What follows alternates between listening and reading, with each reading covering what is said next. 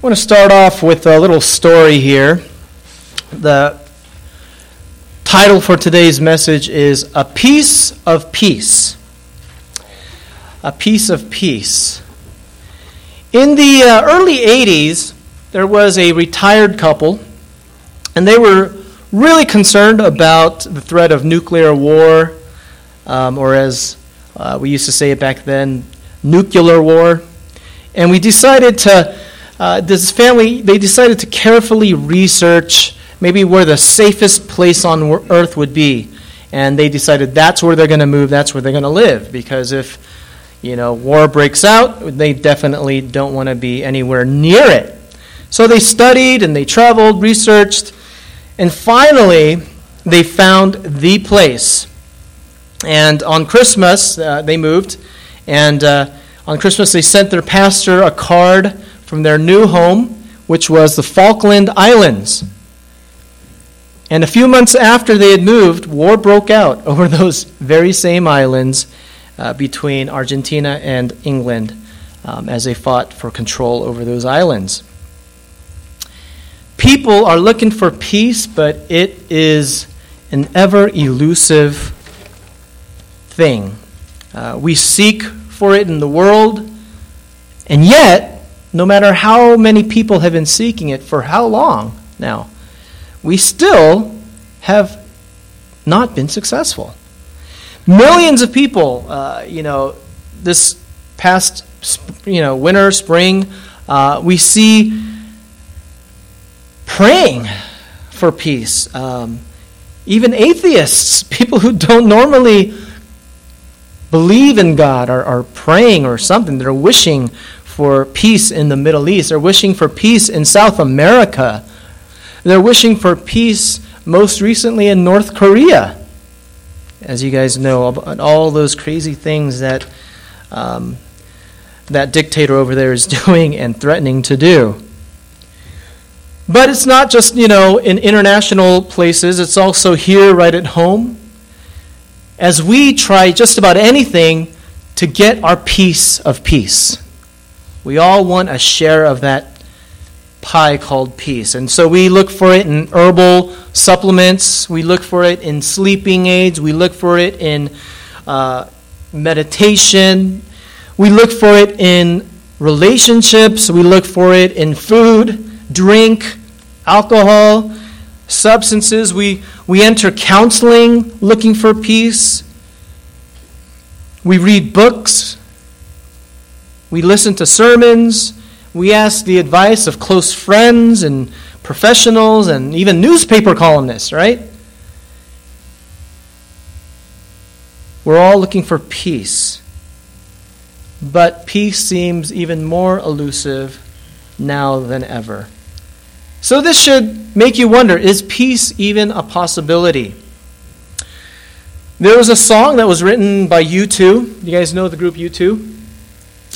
And even though the words to this song were written actually about 30 years ago, exactly 30 years ago, I think it was 1983, the words are still very relevant. Take a listen. I can't believe the news today. I can't close my eyes and make it go away. How long must we sing this song? Broken bottles under children's feet. Bodies strewn across the dead-end street. How long must we sing this song? I mean, if you didn't know any better, it's almost like a prophecy of even the events of the last couple weeks, right? A couple weeks ago, we had the Boston Marathon bombing. And then that same week, 2 days later, what happened? We had another explosion at that fertilizer plant in Texas. And that was actually a bigger explosion. It leveled all the buildings within a 5-block radius. That's a lot of area. And it injured hundreds. And this is surprising. It only killed 15 for an explosion that was that big and of that scale. But there were some other factors that led to that, and so we're just thankful that more people were not killed, because that's a horrible thing. And as this song by U2 says, when we hear about these things, we just wish we could close our eyes, right? And we can't believe the news that we hear. And we just wish it would just all go away, don't we? And for some of us, we have that luxury. Some of us, we can close our eyes and pretend that it's not happening so we can keep ourselves from not having a bad week. But guess what? There are people in Boston and there are people in Texas who are in it right now, even if we weren't. It's all very real. And it all makes us wish that we could just close our eyes and make it all go away. And we wonder how long. In Boston, the explosion was intentional. It was a result of human will, as we're finding out, right? In the other case in Texas, that explosion was accidental. That was a result of human limitation. So if one explosion, the result of human will, another explosion, the result of human limitation. As a human race, we might be improving, and I say that, not completely convinced, but we might be improving throughout history. But you know what? We're killing an awful lot of people along the way, aren't we? Whether through our intent, like in Boston, or whether through our limitations as imperfect people, like in Texas. It doesn't matter. Is peace a possibility? Well, let's find out. Turn to your Bibles, if you would.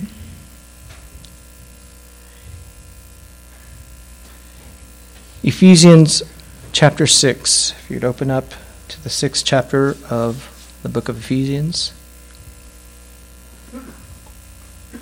And we're going to look at verse 11 through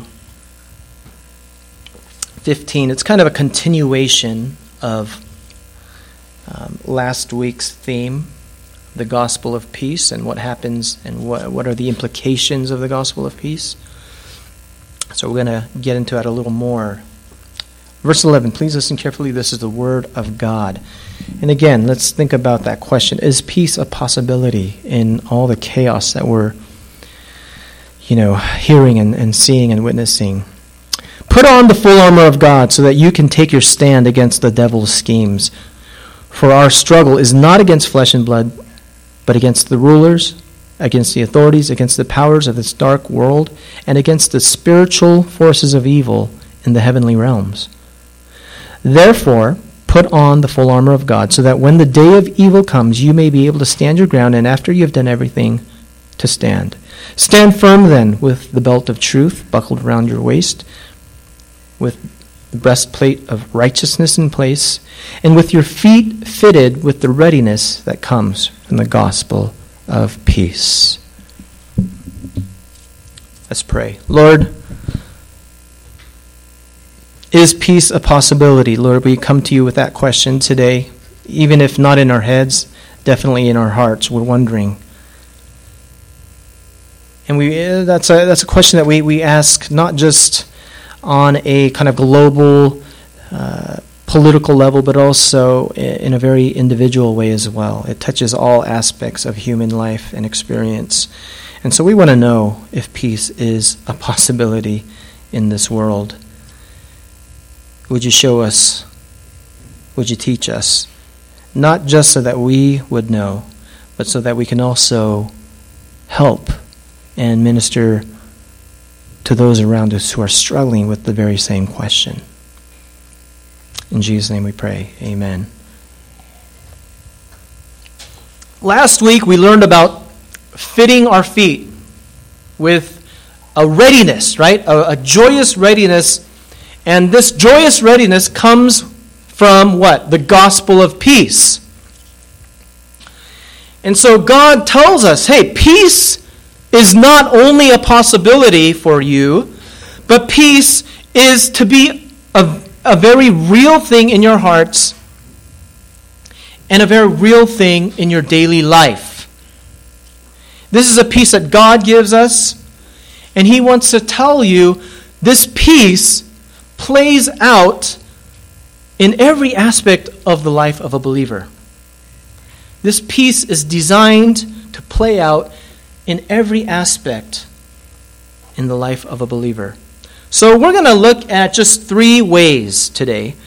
We're going to look at this peace in 3 ways. Number one, peace with God. And we talked a little bit about it last week, and we're going to finish those thoughts. And then number 2, peace from God for God.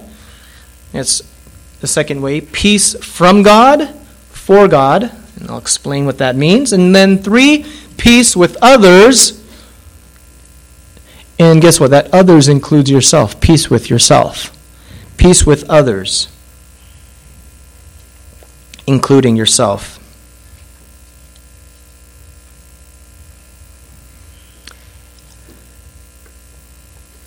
Now, if you recall, I mentioned last week that the main peace that comes from the gospel is peace with God. Okay, so think of it this way. The main peace that comes with the gospel is the peace that it gives you with God. Okay, peace with God. Back in chapter 2, we read, quote, "Now in Christ Jesus, you who once were far off have now been brought near by the blood of Christ. You who were far are now brought near to God by the blood of Christ. For he himself is our peace, who has made us both one, and he has broken down in his flesh this dividing wall of hostility." Now this dividing wall of hostility,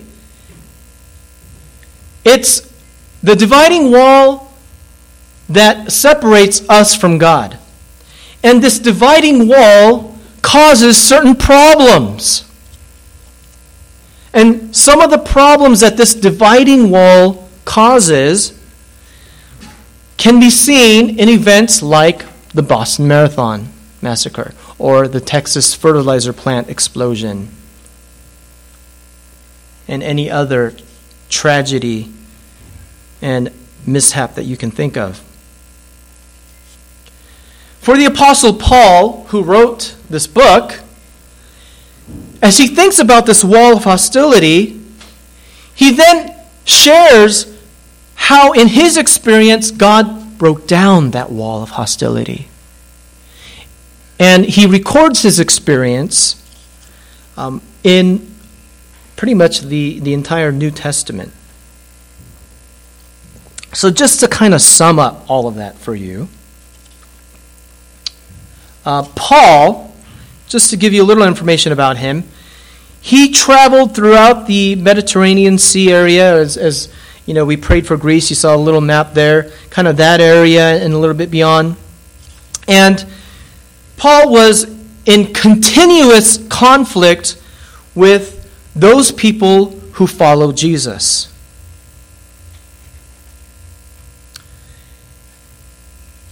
And not only those people who follow Jesus, but also anyone who was not a Jew. He was a Jew, and anyone who was not a Jew, he had a problem with. There could be no peace between Jews and non-Jews for Paul. That's that dividing wall of hostility again. But as we see in Paul's own life, it was only when Paul trusted his life with Jesus that he experienced a peace that allowed him to reach out and reach across that dividing wall of hostility to those who were different from him, to those that he had a bias against, to those that he had no natural inclination towards. And that was only possible when Paul had peace with God. Let me explain. As Paul was on one of his many trips around the old world, trying to discourage and even imprison and even kill these followers of Jesus, that was his mission in life, okay, at this point. He was trying to eradicate the movement of Jesus. And as he was doing this, one of his trips took him to Damascus. And on the way to Damascus, all of a sudden there was a brilliant light that flashed all around him from heaven. And it just came down in light. It surrounded. And he fell to the ground. And then he heard a voice which no one else heard, but they did hear a sound, but they didn't know what it was saying. But Paul, at the time his name was Saul, he heard a voice, and the voice told him, "Saul, Saul, why are you persecuting me? Why are you making my life miserable? Why are you trying to go out of your way? Why is your mission in life to persecute me?" And Saul said, Who are you? He doesn't know, right? And the voice replied, "I am Jesus, the one you are persecuting. Now get up, go into the city, and I'm going to tell you what you need to do from there." Saul was a man with a mission. He was going to rid the world of these Jesus followers.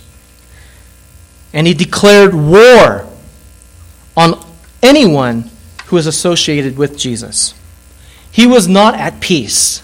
Peace was not possible for Saul. And here in Acts 9, this story, Saul hears from God himself, "Saul, you are at war with me." Now imagine this. The very God that Saul is trying to worship and make proud, right? And that's why he's going around the world and doing all these things for God. That very same God says to Saul, "You think you love me, but you're persecuting me.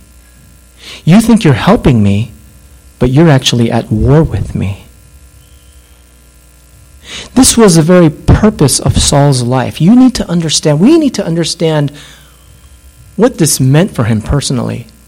That his whole personal mission, his very reason for being, was to uplift this God.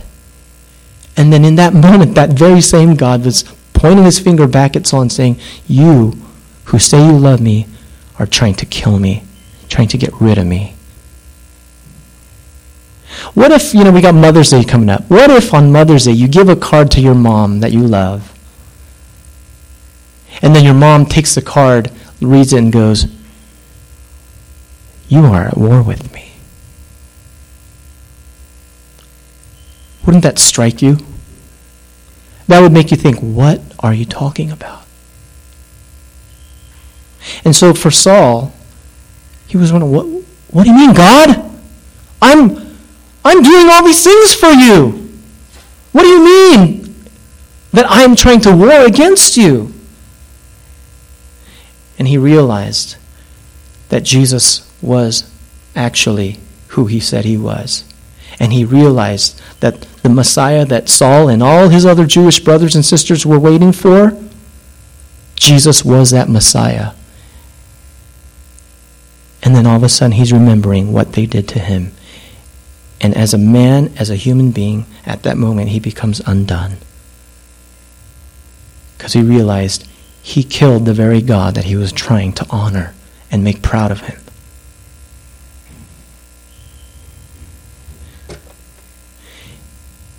Now, do you know why? This is why I think Saul became Paul and became maybe the greatest Christian to ever live.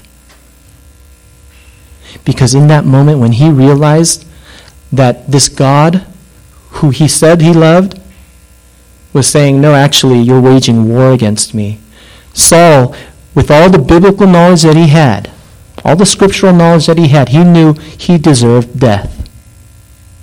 He knew, if I'm against Yahweh, the God of Abraham, Isaac, the God of Israel, then I have no right to live. And then he realizes that Jesus didn't exact revenge upon Saul, but he himself died for Saul. Now this completely blows his mind. If he was surprised by the fact that he was waging war against the God he loved, he was even more surprised that the God that he dishonored would now die for him. The God that Saul dishonored died for him. I want to ask you guys, are you guys busy in your own spiritual life trying to make God proud? Maybe, maybe not. I want you to ask yourself that same question that Saul was presented with. As you are doing everything, supposedly for God, ask yourself, am I actually waging war against the very God that I say that I believe in?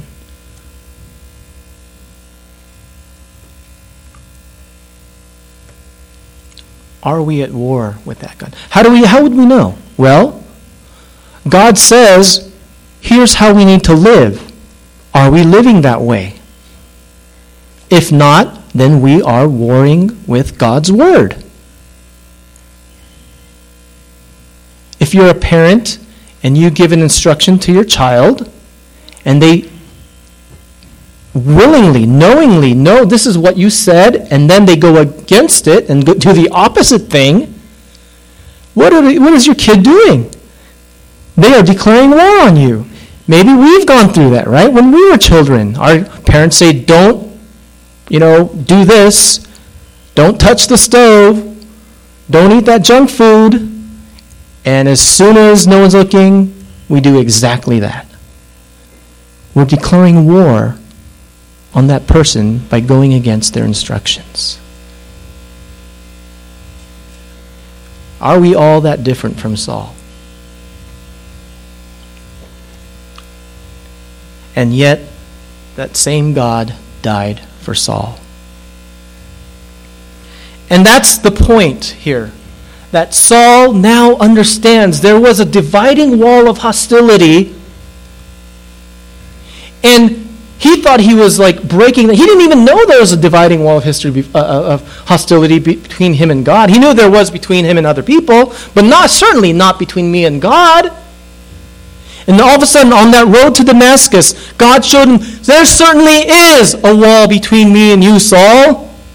And it's your own pride, your own desire to try to fix your life with your effort, your desire to make yourself holy by following a set of rules. And those are the things which are adding to this wall between us, and at the very top is the fact that you have rejected the Messiah that I sent.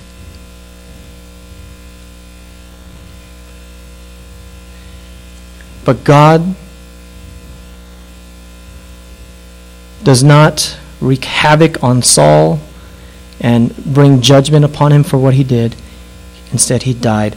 And there we have the peace with God. That wall came down, not through Saul's efforts, but through God's efforts. And now he has peace with God. He finally understood that Jesus is the one.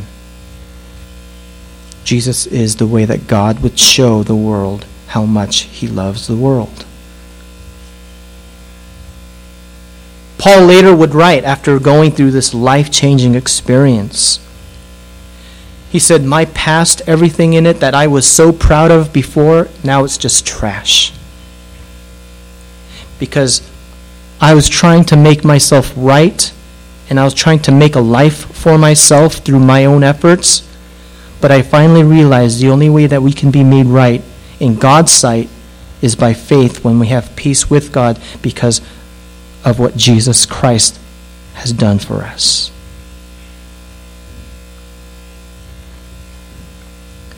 This peace with God leads then to the second aspect of peace that we're going to talk about, peace from God for God. Peace from God for God and his will, if you want to put it that way. What does this mean? What am I talking about? Look at chapter 6, verse 12. Verse 12 says, our struggle is not against flesh and blood. And it goes on and on. And then it says, It is against the spiritual forces of evil in the heavenly realms. In the heavenly realms. It says that in 6:12 that there are spiritual forces of evil. Think about that. There are spiritual forces of evil in the heavenly realms, and these forces are against you. And maybe they're up there, you know, and that's what we have this up here for. We have the heavenly realms. The Uranos, as the Greek says. And here we are, the earthly realm.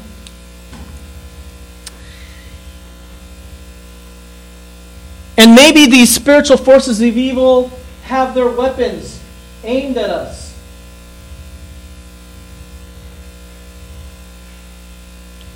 And if we look at this passage, it's not a maybe, it's a certainty. And where are these spiritual forces? They're in the heavenly realms, right? Now, here's an interesting thing. There is something else in the heavenly realms. That same exact phrase, the heavenly realms. If you have your Bibles, I hope you do, turn to chapter 2, verse 6. And read that together, if you would, on my count. Ready? Chapter 2 of Ephesians, verse 6. All together. And God raised us up with Christ and seated us with him. Where? In the heavenly realms in Christ Jesus. It's the same exact phrase. We are seated with Christ in the heavenly realms.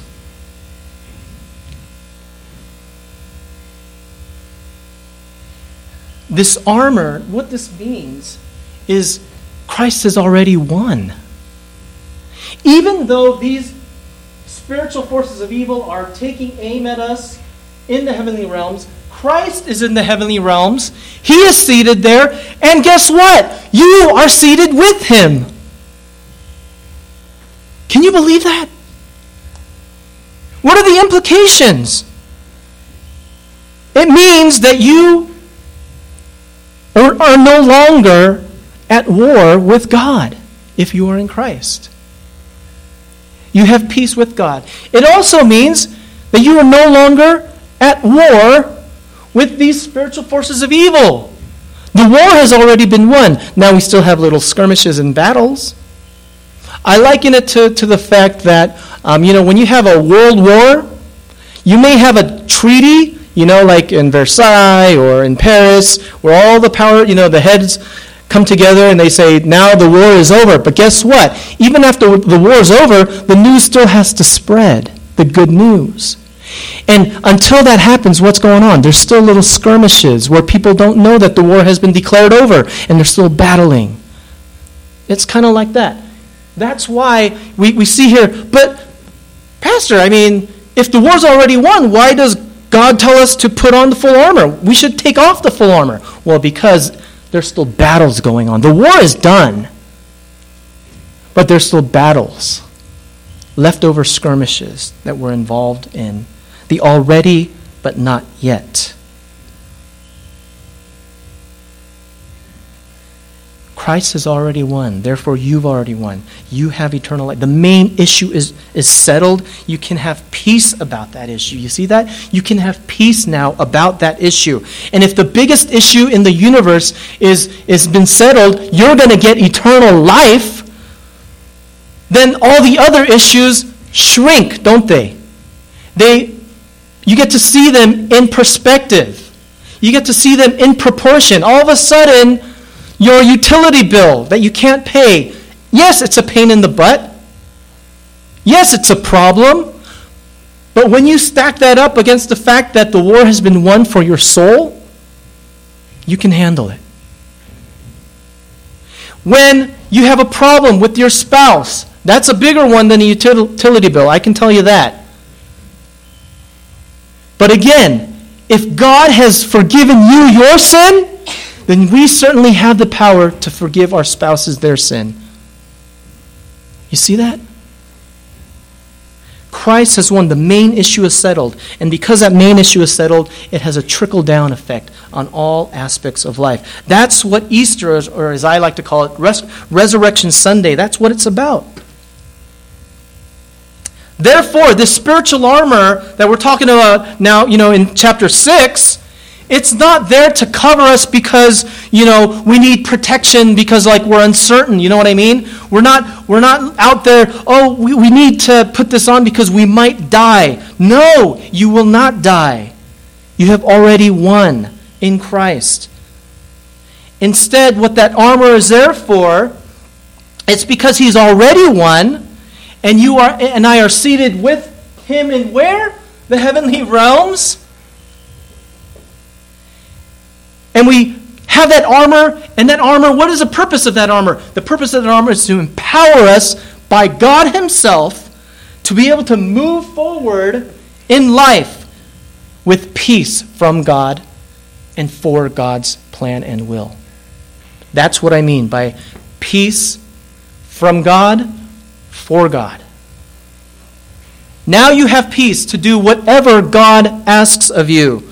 Because again, as we talked about last week, you're playing with house money. You're already infinity amounts of whatever ahead. But nothing you can do can make you go back into the negative. Therefore, be free, be bold to do what God tells you to do. You have peace because you're never going to get past rock bottom again. You have peace from God for God's will and plan and mission. We have two brothers who are going to go to Slovenia and to the Philippines. Josiah, Elijah, may you have peace that God has already gone ahead of you, that the work of the cross has already been done and all you need to do is proclaim it and be a witness to it. Amen? That's what we're here for. Have peace from God, for his plan, for God, because you are seated here in the heavenly realms. The war is over. The war is done. The result has been determined, and you are on the winning side. Thanks be to Christ. So that's what the armor of God gives you. It empowers you to do that. Finally, the third kind of peace. This leads to peace with ourselves and others. Or as I said in the beginning, the third kind of peace that plays out when we get peace from God is peace with others, and that includes yourself. First, ourselves. Some of you might think, man, I'm a tough guy or a tough girl. I don't think peace with myself is all that important. That sounds like a foo-foo psychological stuff. I don't need that stuff, right?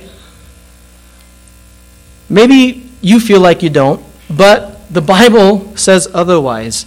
We see how important, there are examples in the Bible of where this peace with yourself is very important.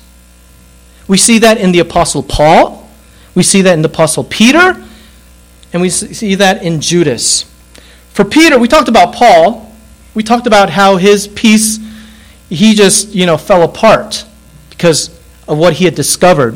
What he was really doing in actuality was the opposite of what he thought he was doing. And it wasn't until he understood Jesus is the Messiah that he had peace to be able to move on and then become one of the most famous people in the world, the most powerful, influential sex. I mean, you name it. Now let's look at Peter. Peace for Peter, that went out the window when, as we see in the Gospels, he denied Jesus. As soon as he heard that rooster crow, peace left. Whatever trace of peace he had, and as we look at the passages, before that, Peter's probably not your number one candidate for, the most likely to have peace, in his yearbook. And yet, whatever trace of peace he had, that had to have just been shredded once he heard that rooster crow, when Jesus said, before the rooster crows, you will deny me 3 times. And Peter's like, what are you talking? No way, I would die for you. And then sure enough, he denies Jesus, even as Jesus needs his friends. In his hour of most deep need, Peter denied him and turned his back on him. Peace also left Judas when he betrayed Jesus for just a few pieces of silver. So these two guys, peace, they don't have peace with themselves. Now, how does this play out in their lives? Well, tragically for Judas, he could not reconcile himself with God. for what he had done, at the end he finally says, he was not guilty, he was innocent. And because he had played part in executing an innocent man, he had no peace. He couldn't sleep. He was miserable. He loathed himself. Anyone here ever struggle with self-loathing? Looking in the mirror and just saying, why are you such a failure? Why can't I do this? Do you ever get frustrated with yourself? What's wrong with me, you ask? Why can't I? Why don't I? Why do I act like that? I'm so embarrassed. Judas experienced this in spades when he betrayed an innocent, and not just an innocent man, but the best man that he had ever known, for just a few pieces of silver. And what happened? Because he had no peace with himself. Look, you want to hear somebody say that it's not important to have peace with yourself? That is a that's a lie. Because for Judas, when he realized that he had no peace with him, he couldn't live with himself, he did the extreme. He killed himself. He hung himself.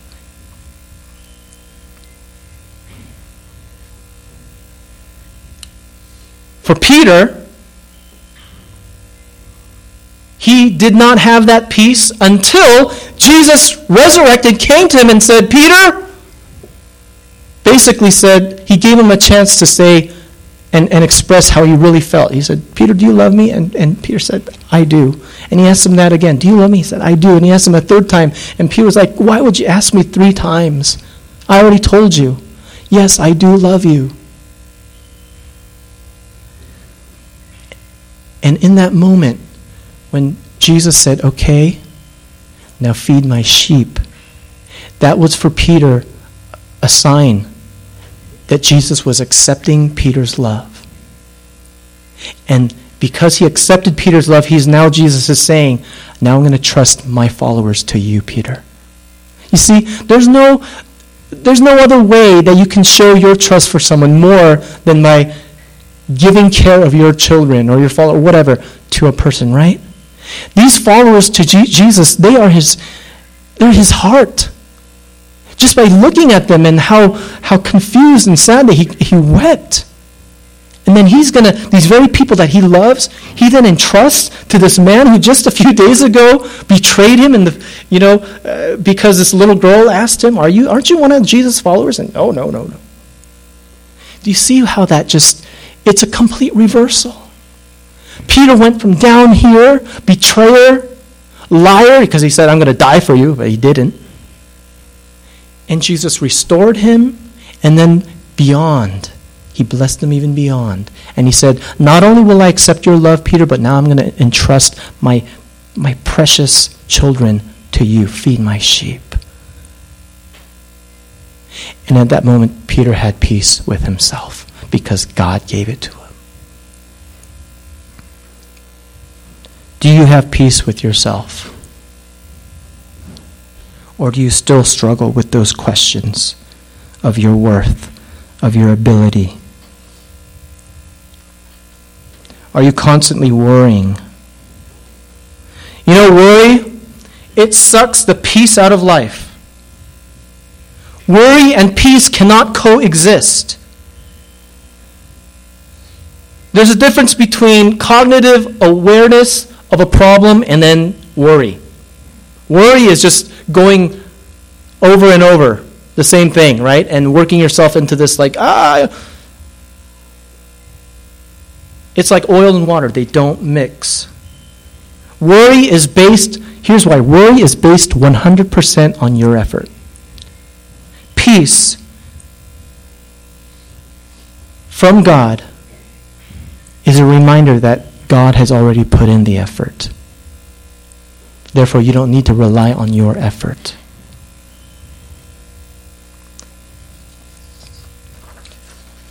Do you struggle with peace with yourself? Do you struggle also with peace with others? Let me tell you something, if you don't have peace with yourself, there's going to be a pattern in your life where you're not going to have peace with others. Let me put it this way. If you find that in a lot of your relationships you have a lot of headbutting, a good question to ask yourself is, maybe it's because I don't have peace myself. Have you ever been around a person who isn't at peace with themselves? You begin to feel their negative vibe and just their complaining and the lack of gratitude and the lack of compassion and understanding and grace. And you're walking on eggshells, right? Right? That's what happens when you have no peace with yourself. The kind of peace that Peter got from Jesus, or that Paul got, or that Judas didn't get.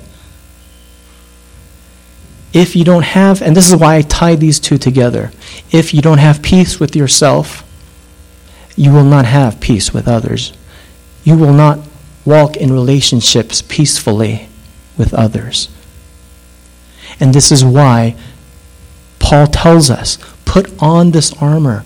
This is why God says, make your feet ready with the gospel of peace,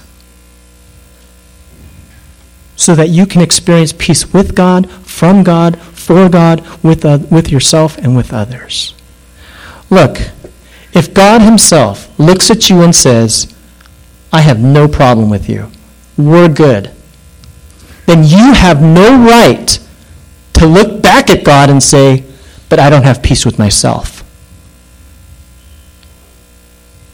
If God himself is saying, I have no problem with you, you are right in my eyes, then you have no right, we have no right to look right back at God and say, no, be that as it may, I still have no peace with myself. Because what we're doing is we're playing God. We're saying our opinion is stronger than God's. We're saying that what God says doesn't count as much as what I feel. Does that make sense? We may feel sometimes this way or that way about ourselves. When you do so, you need to remember how God sees you. And if you don't remember how God sees you, go back to where he tells you how he sees you, the Word. The Word never changes. It's written in blood, if you want. It's there. It doesn't change. The text doesn't change. You who were once far from God have been now brought near to God. And God says, you're okay. I'm good with you. We're good. Through the blood of Jesus Christ. Therefore, surrender your view that you have of yourself and accept my view that I have of you. Adopted through Christ. Righteous. Perfect. And as you think about that, as you understand and meditate, guys, upon the fact that you are accepted by God through Christ, it will give you peace. And as you have peace, as that peace marinates in your soul, you will then extend that peace to other people who hurt you.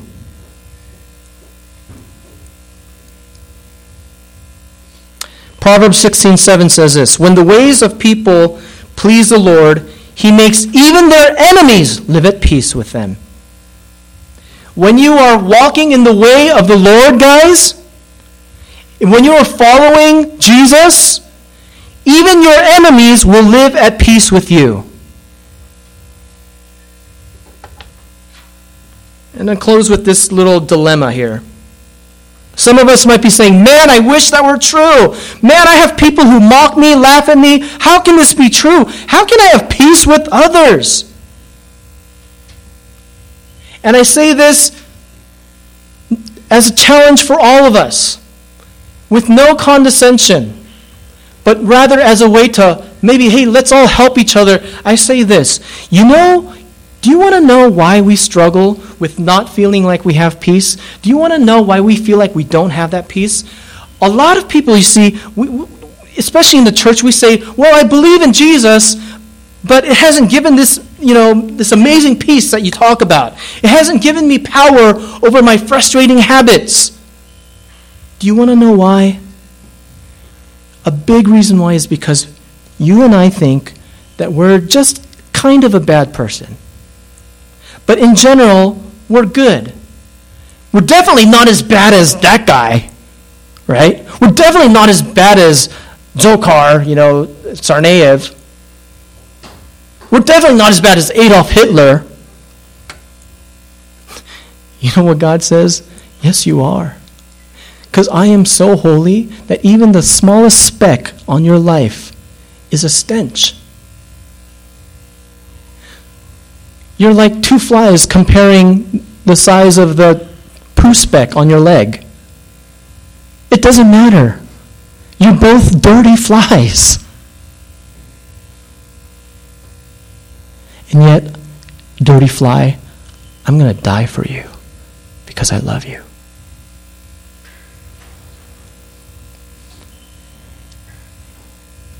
When we understand that, and not just, I'm just kind of a bad person, and Jesus died for me to be like an example. He's just there as an example for me, a moral example for me to follow. And he's just there to kind of teach me how to be a better person. That's not it. That's a periphery. That's a result. That's not the heart. The heart is that I am a dirty fly, guys. I speak this from my own experience. Right now I'm speaking my own. I'm a sinner. I was a sinner who deserved the slime pits of hell. And God died for me even as I was spitting in his face. He died for me. He loved me. And that's why I love him back. And for no other reason.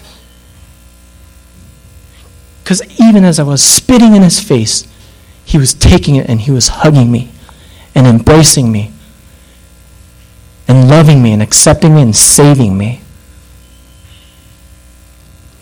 That's why I love this God. He's not there to show me a moral example. I'm not supposed to go out and die for the sins of others.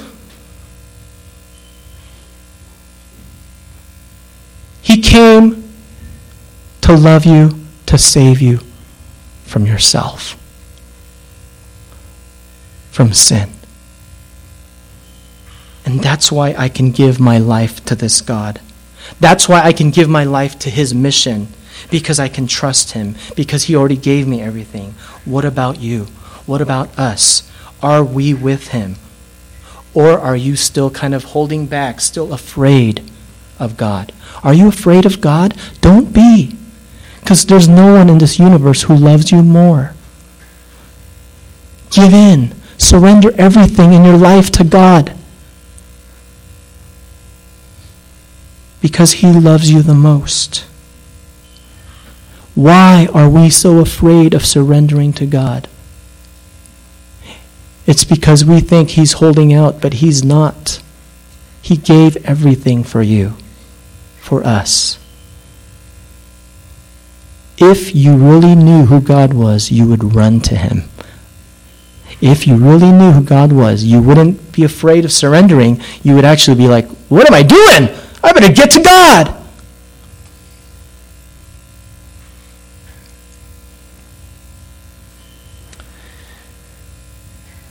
When Christ died, he left a will for us.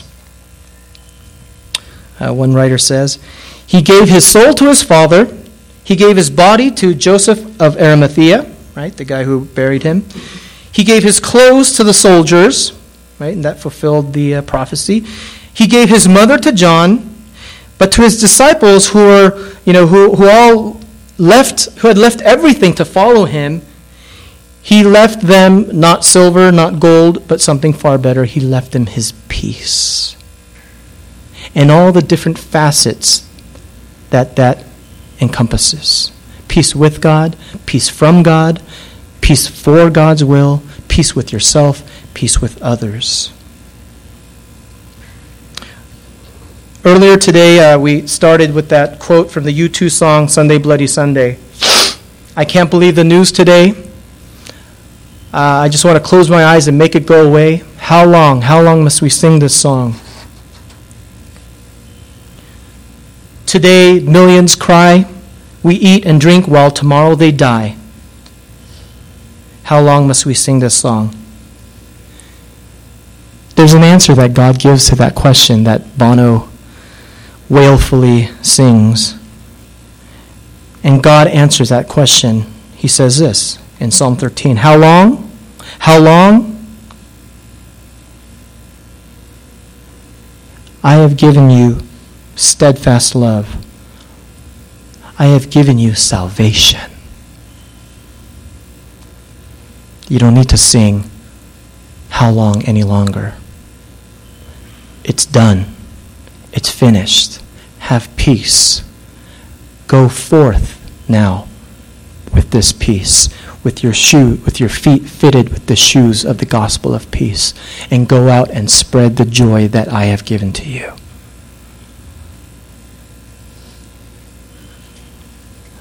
Let's pray.